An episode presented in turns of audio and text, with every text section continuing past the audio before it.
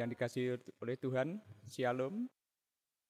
Sampai saat ini kita masih bergumul dengan pandemi akibat COVID-19. Oleh karena itu, di bulan Juni 2020, ibadah masih berlangsung secara online. Jemaat, kita akan segera memulai ibadah, dan selama ibadah berlangsung, dimohon jemaat tetap bersikap seperti mengikuti ibadah offline di gereja. Mari kita mengambil waktu untuk bersaat teduh sejenak.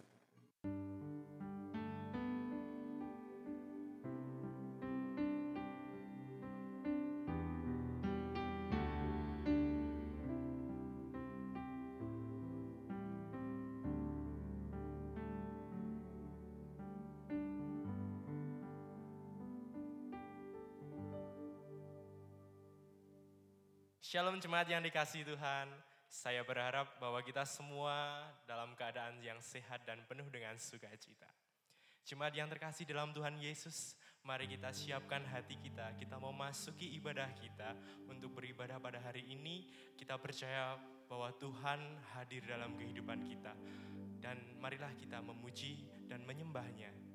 Dengan bangkit berdiri, kita menyatakan mulia, mulia nama Tuhan.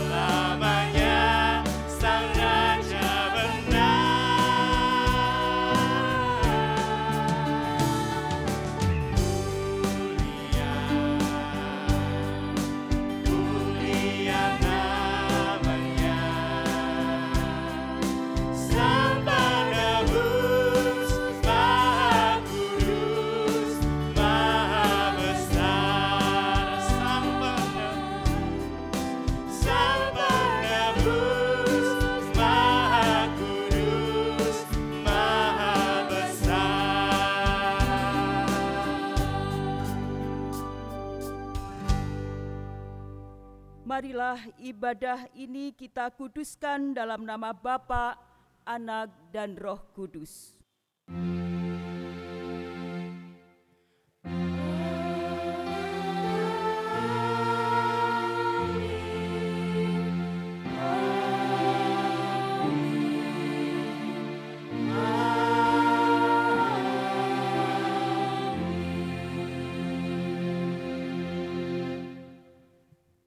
Tuhan beserta dengan saudara.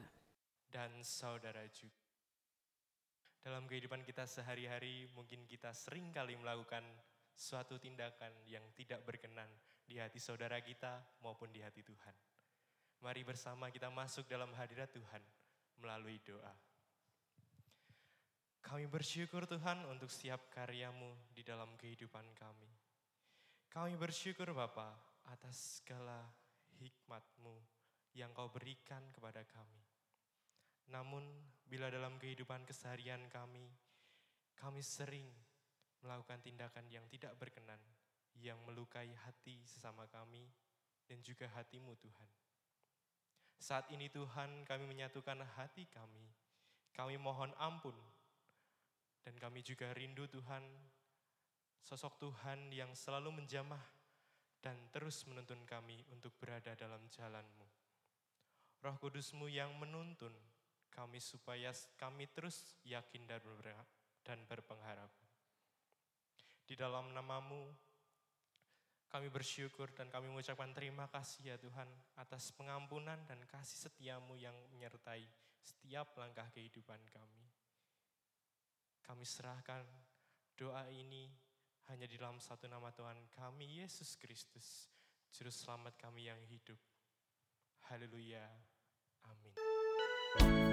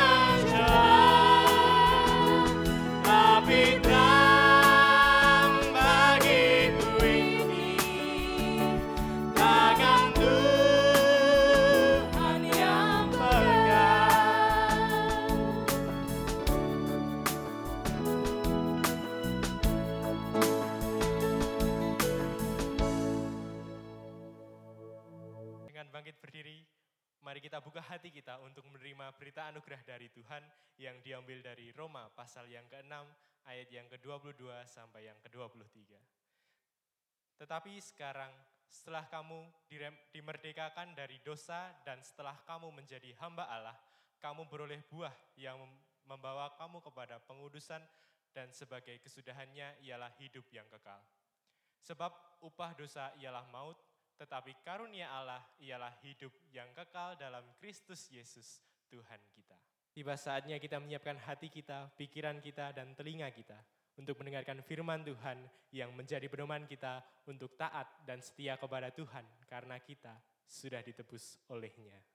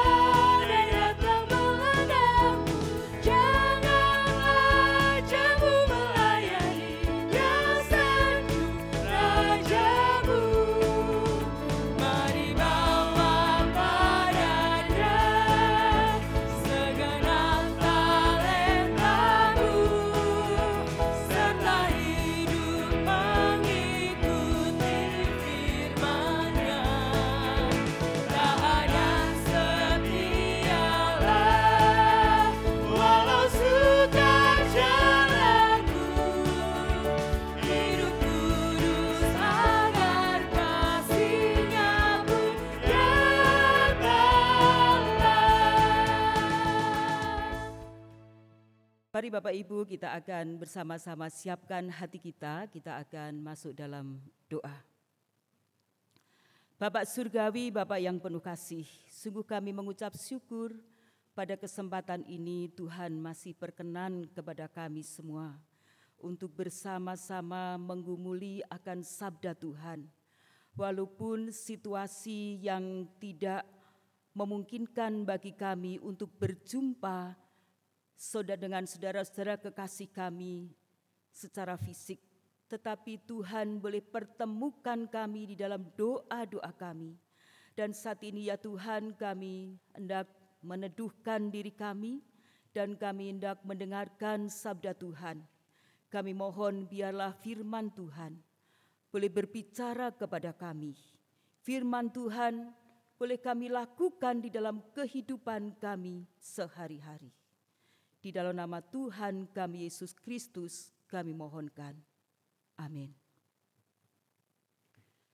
Bapak Ibu dan saudara-saudaraku yang Tuhan kasihi, senang sekali pada saat ini saya secara pribadi berjumpa dengan Bapak Ibu semua walaupun tidak berjumpa secara fisik ya. Karena saya sejak bulan Oktober yang lalu ya uh, pada waktu saya sakit kaki dan belum pulih kemudian lanjut masa pandemi COVID-19 ini. Jadi hampir 10 bulan ya Bapak Ibu. Ya, tapi puji Tuhan bahwa Tuhan masih memberikan kesempatan kepada kita untuk bersama-sama menggumuli sabda Tuhan. Firman Tuhan pada saat ini diambil dari Injil Markus pasal eh, maaf Matius pasal 10 ayat 40 sampai dengan ayat 42. Demikian saya bacakan. Barang siapa menyambut kamu, ia menyambut aku. Dan barang siapa menyambut aku, ia menyambut dia yang mengutus aku. Barang siapa menyambut seorang nabi sebagai nabi, ia akan menerima upah nabi. Dan barang siapa menyambut seorang benar sebagai orang benar, ia akan menerima upah orang benar. Dan barang siapa memberi air sejuk secangkir saja pun kepada salah seorang yang kecil ini, karena ia muridku, aku berkata kepadamu, sesungguhnya ia tidak akan kehilangan upahnya daripadanya. Demikianlah Injil Yesus Kristus yang berbahagia setiap kita yang mendengar serta memelihara dalam hidupnya sehari-hari. Haleluya.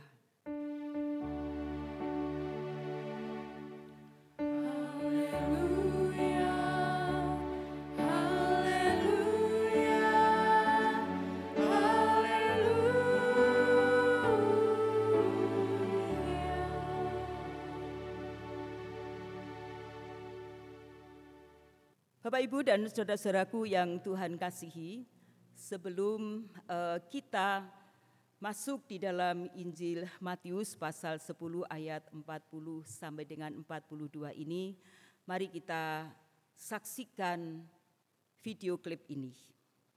Dalam video ini menceritakan seorang anak kecil berusia 4 tahun nyaris jatuh dari balkon Tiba-tiba dari seberang jalan seorang pemuda berusia 22 tahun lari cepat dan menaiki gedung itu dari lantai ke lantai. Akhirnya anak itu selamat. Pemuda itu bernama Momoundo Gasama. Dia seorang imigran ilegal Mali ke Perancis. Dia berharap dapat menciptakan kehidupan baru yang lebih baik di Perancis. Ketika potongan video ini tersebar, Momoundo diundang untuk menemui Presiden Perancis. Apa yang terjadi? Wow, dia diberi kewarganegaraan Perancis dan ditawari pekerjaan di dinas pemadam kebakaran dan dia mendapatkan medali emas. Bapak Ibu, Momondo tidak ada niat untuk mendapatkan upah, untuk mendapatkan itu semua. Namun, apa yang dilakukan membuahkan hal-hal yang di luar dugaan. Bapak, Ibu, dan saudaraku, Walaupun pemuda itu tidak mengharapkan sesuatu imbalan, walaupun pemuda itu tidak mengharapkan apa-apa, tetapi pemuda tadi mendapatkan satu penghargaan yang luar biasa. Pemuda tadi diberi pekerjaan di Dinas Pemadam Kebakaran di pemerintahan Perancis. Dan juga dia mendapatkan medali emas. Luar biasa ya Bapak Ibu. Nah, bacaan kita pada saat ini di dalam Injil Matius pasal 10 ayat-ayat yang kita baca tadi itu adalah bagian dari pemanggilan para murid dan juga perutusan bagi para murid. Walaupun mereka juga tidak mempunyai pamrih apa-apa. Ya, pada waktu murid-murid dipanggil oleh Yesus pertama kali, Yesus katakan, "Ikutlah aku." Apakah murid-murid bertanya, Aku mau diajak ke mana? Nanti gajinya berapa? Aku dapat perumahan atau tidak? Ya. Tanpa pertanyaan apa-apa. Tetapi murid-murid ini meresponi panggilan dari Yesus. Mereka ikut Yesus di dalam mengabarkan kabar sukacita, memberitakan kerajaan Allah. Dan Bapak Ibu dan saudara-saudaraku yang Tuhan kasihi. Yesus mengatakan, Barang siapa menyambut aku, ia menyambut dia yang mengutus aku. Ini berarti para murid mendapatkan keselamatan karena iman yang dianugerahkan dari Tuhan. Bahkan firman Tuhan katakan akan mendapatkan kehidupan yang kekal bagi setiap orang yang percaya, yang menerima Kristus secara pribadi. Bapak, ibu, dan saudara-saudaraku yang Tuhan kasihi, bukan hanya keselamatan yang didapatkan oleh murid-murid Yesus, tetapi murid-murid ini mendapatkan upah. Wah, kalau kita mendengar kata upah, Bapak Ibu, mungkin kita berpikir bahwa upah itu secara materi saja. Tapi kalau kita memperhatikan bagaimana perjalanan para murid di dalam mengabarkan Injil, dalam mengabarkan kabar sukacita kepada orang yang lumpuh, kepada orang yang menderita, kepada orang yang sakit. Oh, Bapak Ibu, apa yang dialami, apa yang dirasakan oleh murid-murid ini? Walaupun bukan hanya secara materi, tetapi mereka ini mendapatkan sukacita. Sukacitanya apa? Mereka diterima, mereka direspon oleh banyak orang.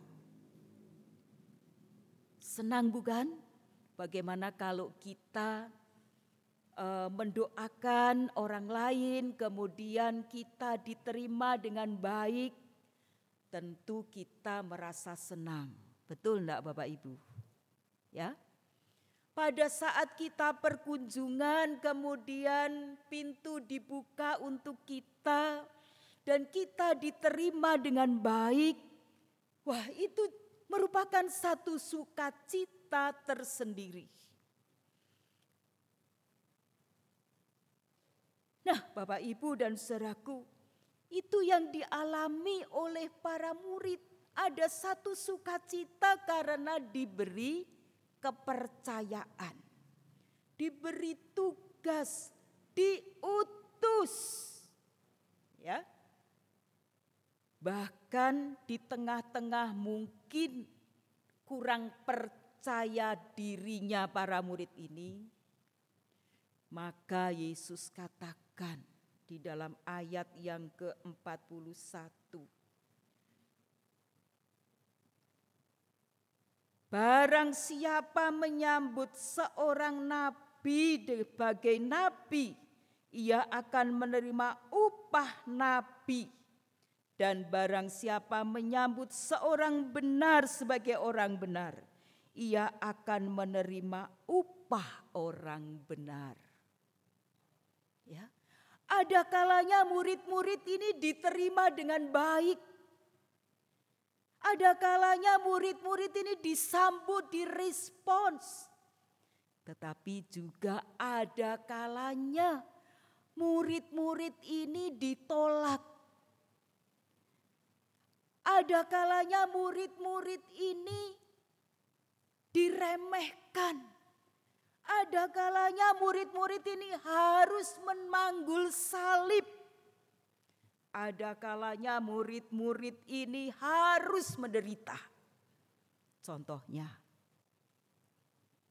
waktu Stefanus memberitakan Injil. Apakah direspon dengan baik? Enggak. Bahkan sampai dianiaya, dirajam dengan batu. Apa yang terjadi?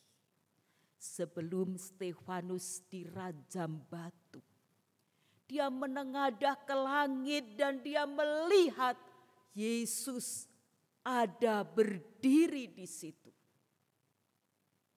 Jadi Bapak Ibu dan saudara-saudaraku, apakah upah itu hanya dinilai dari secara materi saja? Oh, kalau ikut Tuhan, kalau melayani Tuhan, nanti akan mendapatkan harta kekayaan yang melimpah akan diterima dengan baik dan seterusnya dan seterusnya. Injil menceritakan para nabi ini di dalam melayani Tuhan ya banyak juga penderitaan yang mereka alami tetapi itu tetap membawa sukacita bagi mereka ada sukacita tersendiri saya percaya bahwa walaupun Stefanus matinya dirajam dengan batu, tetapi dia mendapatkan hidup yang kekal. Setelah Stefanus dipanggil Tuhan, bukan kemudian pengabaran Injil berhenti, enggak. Tapi justru membuat banyak orang begitu semangat untuk melayani Tuhan. Bukankah walaupun mengalami penderitaan secara jasmani, itu membuahkan hal-hal yang luar biasa, membuahkan kesetiaan, membuahkan pelayanan yang sungguh-sungguh kepada Tuhan. Bapak, Ibu, dan saudara-saudaraku yang Tuhan kasihi, bukankah kita semua juga dipanggil dan diutus di tengah-tengah dunia ini, di tengah-tengah keluarga kita, di tengah-tengah lingkungan kita, di tempat di mana kita bekerja? Apakah selalu kita mengalami hal yang enak? hal yang mulus? Enggak bukan? Kadang-kadang kita juga tidak digubris apa yang kita katakan walaupun kita katakan hal yang benar. Ya toh Bapak Ibu? Pada saat kita melayani orang lain, kadang-kadang kita juga ditolak. Pada saat kita melayani apa pun bentuk pelayanan kita, kadang-kadang juga tidak mendapatkan ucapan terima kasih pun enggak. Tetapi malah dilihat kekurangannya terus. Bahkan dimaki-maki. Ya, itu adalah bagian dari pelayanan kita. Biarlah kita belajar dari para murid Yesus yang justru tantangan dan penderitaan itu akan membawa kita makin dewasa, membawa kita makin dekat di dalam kita melayani Tuhan. Berikutnya Bapak Ibu, ayat yang ke-42. Pelayanan yang kecil sekalipun itu sangat berarti bagi Yesus. Ya katakan, dan barang siapa memberi air sejuk secangkir saja pada salah seorang yang kecil ini karena ia muridku, Aku berkata kepadamu, sesungguhnya ia tidak akan kehilangan upahnya daripadanya. Ya. Jadi Bapak Ibu, walaupun orang-orang yang menerima murid-murid ini ya memberikan secangkir air saja bahkan mungkin juga bukan teh manis, bukan sirup ya. Hanya air putih saja atau mungkin segelas mineral saja yang diberikan kepada hamba-hamba Tuhan ini, kepada para murid ini, itu akan mendapatkan upahnya. Wah, luar biasa. Akan mendapatkan upah. Artinya apa, Bapak Ibu? pelayanan sekecil apa pun, kalau kita lakukan, kalau kita berikan dengan sukacita, kalau kita berikan dengan tulus, maka itu sangat berarti bagi orang lain, dan bahkan Tuhan sendiri yang melihat, dan Tuhan sendiri yang akan membalasnya. Bapak, Ibu, dan saudara-saudaraku yang Tuhan kasihi, mungkin pelayanan kita itu tidak kelihatan besar. Ya, misalnya memberikan semangkok bubur kepada tetangga kita yang sudah lansia dan dia hidup sendiri misalnya. Itu juga wujud pelayanan. Ya, seperti itu pun Tuhan katakan, oh akan mendapatkan upahnya, mendapatkan balasan dari Tuhan sendiri. Bapak Ibu sedikit menyaksikan beberapa waktu yang lalu. Ada seorang bapak yang membawa satu celengan dan celengannya ini dibuat dari uh, apa? Dari kardus bekas begitu kemudian dibalut dengan dibungkus dengan dengan kertas begitu. Kemudian dia tulis nama kedua anaknya. Artinya adalah ini adalah tabungan dua anaknya. Saat itu dia datang ke panti, kemudian dia berikan, dia katakan, "Bu, Pak, ini tabungan anak-anak saya." Dia kepingin mempersembahkan ini kepada Tuhan melalui anak-anak panti. Luar biasa. Pada saat mau dikasih ucapan terima kasih, dia juga tidak mau. Sudah ndak usah bu. Pokoknya ini persembahan untuk Tuhan melalui anak-anak panti. Bukankah ini satu perbuatan yang sangat mulia, walaupun dari anak-anak dan juga dari keluarga yang sangat sederhana. Saya percaya bahwa Tuhan tahu persis apa yang dilakukan oleh keluarga ini. Ya tanamkan kepada anak-anaknya, walaupun kondisi keluarga yang sangat terbatas, walaupun masih anak-anak, tetapi diajar untuk melayani. Bapak, ibu, dan saudara-saudaraku yang Tuhan kasihi, apa yang dikatakan di dalam Injil Matius ini tadi mengingatkan kepada kita semua bagaimanakah dengan panggilan dan perutusan kita di tengah-tengah keluarga, di tengah-tengah masyarakat.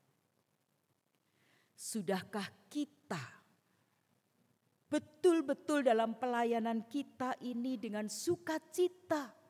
Sudahkah kita melayani Tuhan dengan uh, penuh kerelaan hati? Banyak hal yang kita lakukan, apalagi di saat seperti sekarang ini. Ya, yang bekerja keras di dalam pelayanan uh, yang mendukung ibadah itu adalah bagian uh, multimedia. Betul enggak Bapak Ibu ya? Di balik ini semua ada saudara-saudara kita yang bekerja keras untuk supaya ibadah ini berlangsung dengan baik dan Bapak Ibu juga bisa mengikuti ibadah seperti sekarang ini. Itu adalah pelayanan mereka. Puji Tuhan. Saya percaya bahwa saudara-saudara kita ini juga akan mendapatkan upah sukacita melayani Tuhan. Bukan hanya upah di dunia, tetapi juga upah di surga. Amin Bapak Ibu. Marilah di dalam pelayanan kita masing-masing. Apa pun yang Tuhan percayakan kepada kita, kita lakukan dengan penuh sukacita. Amin. Tuhan memberkati kita semua.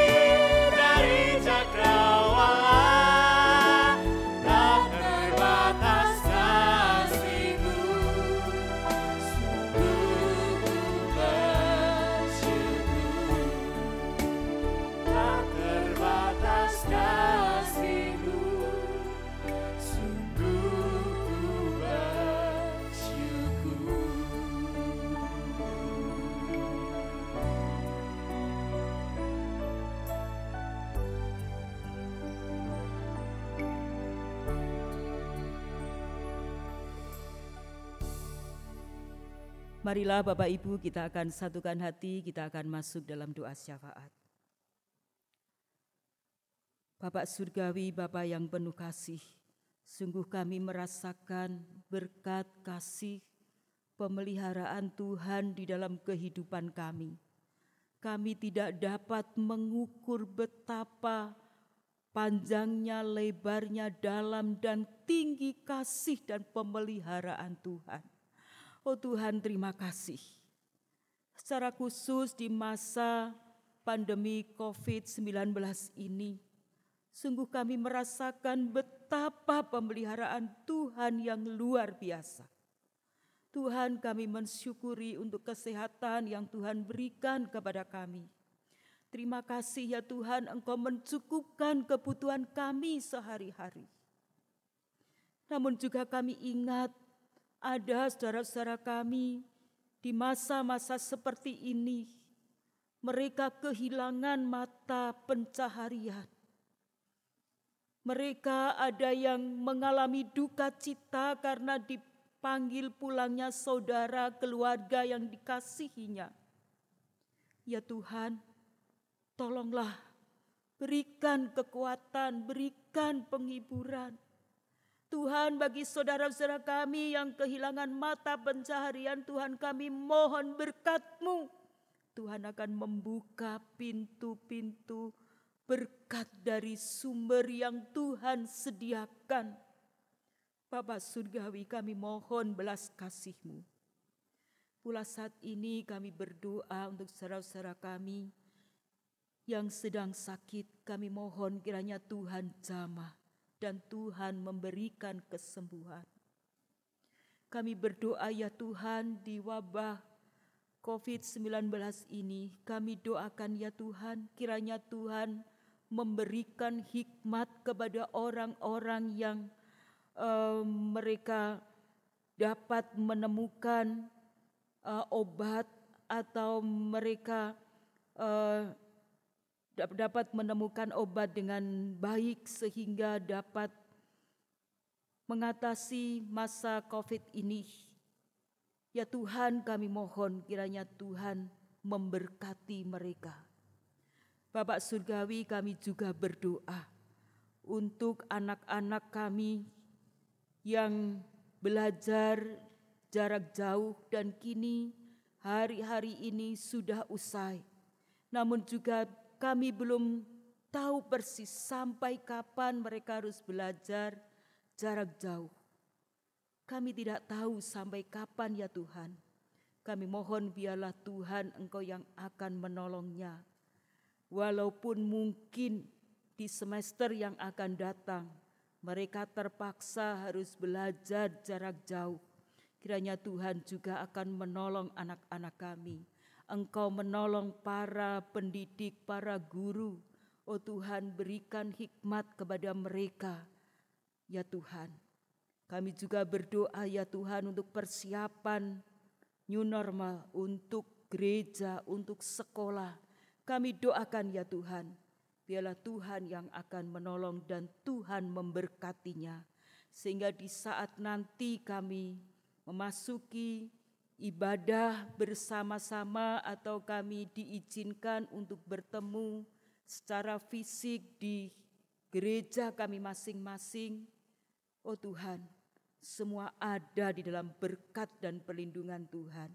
Demikian juga apabila Tuhan izinkan anak-anak kami masuk sekolah, kami doakan ya Tuhan, biarlah Tuhan Engkau yang memberkati, jaga dan lindungi mereka. Terima kasih ya Tuhan, terima kasih. Kami berdoa untuk kami semua. Biarlah di dalam kami mengiring Tuhan, di dalam kami melayani Tuhan, kami tetap diberi kesetiaan untuk melayanimu. Walaupun banyak tantangan, walaupun banyak kerintangan, banyak penderitaan, Tuhan tolonglah kepada kami dan ajar kepada kami hanya untuk melihat dan memandang kepada kasih Tuhan saja. Terima kasih ya Tuhan, terima kasih. Inilah yang menjadi doa syafaat kami yang kami naikkan di dalam nama Tuhan kami Yesus Kristus yang telah mengajar kami berdoa.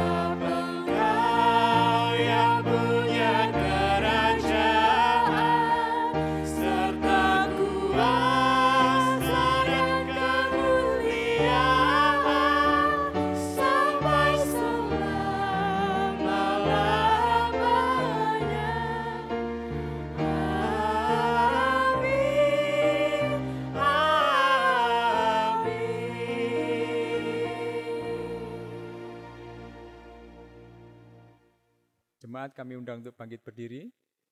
Marilah kita bersama dengan umat Allah di masa lalu, masa kini, dan masa depan, mengingat pengak- pengakuan pada baptisan kita menurut pengakuan iman rasuli.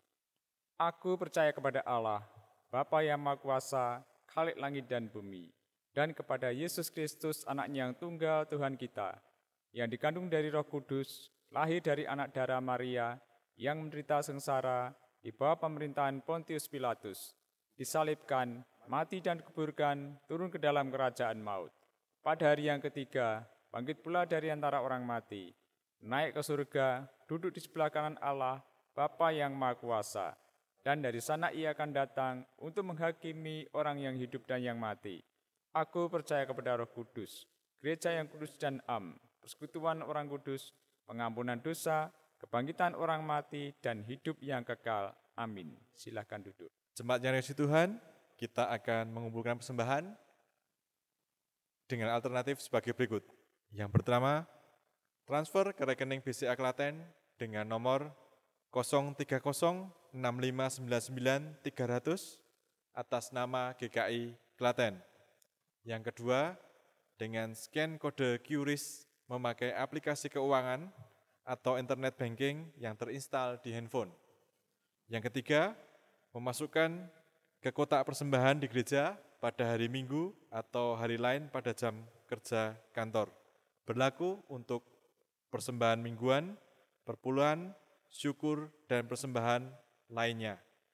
Dan alternatif yang terakhir adalah persembahan dapat disimpan terlebih dahulu dan disampaikan di kemudian hari setelah kondisi kembali normal. Ayat persembahan diambil dari Roma 12 ayat 1 yang berkata, Karena itu, saudara-saudara, demi kemurahan Allah, aku menasihatkan kamu, supaya kamu mempersembahkan tubuhmu sebagai persembahan yang hidup, yang kudus, dan yang berkenan kepada Allah. Itu adalah ibadahmu yang sejati. Jemaat diundang untuk bangkit berdiri, kita akan bersama-sama berdoa.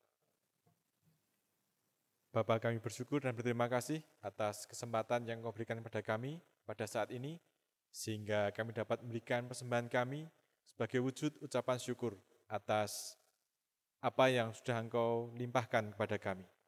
Tuhan, kami menyadari bahwa persembahan kami ini tidak sebanding dengan apa yang sudah Tuhan berikan kepada kami. Biarlah Tuhan berkenan menerima, menyucikan dan menguduskan persembahan kami ini, sehingga dapat dipakai menjadi alat untuk memuliakan nama Tuhan. Ampuni kami apabila ada dosa yang terselip ketika kami memberikan persembahan kami pada saat ini. Dan Tuhan berkati juga bagi tangan-tangan yang akan mengelola persembahan ini, sehingga dapat mengelola persembahan ini dengan baik dan dapat dipakai menjadi alat untuk memuliakan nama Tuhan. Terima kasih Tuhan, hanya dalam nama Tuhan Yesus kami telah berdoa dan mengucap syukur. Amin. Jemaat Tuhan, perjumpaan kita melalui ibadah online akan segera berakhir. Semoga kita mendapat kesegaran yang baru melalui pujian dan firman Tuhan. Dalam menyambut kehidupan kita selanjutnya, mari kita bersama-sama menyatakan bahwa kita mau tetap teguh, setia kepada Tuhan kita, dan terus mengikut Tuhan, Juru Selamat kita.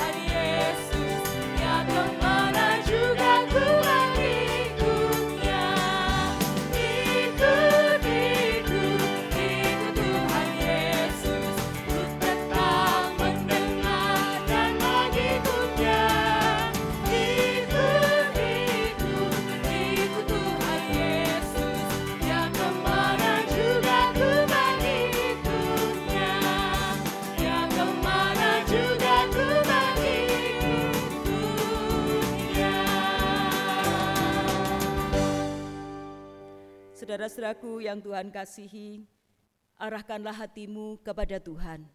Kami mengarahkan hati kami kepada Tuhan. Jadilah saksi Kristus. Syukur kepada Allah, Terpujilah Tuhan. kini dan selamanya. Terimalah berkat Tuhan. Tuhan memberkati engkau dan melindungi engkau.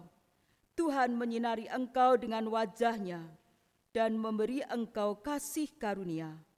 Tuhan menghadapkan wajahnya kepadamu dan memberi engkau damai sejahtera. Amin.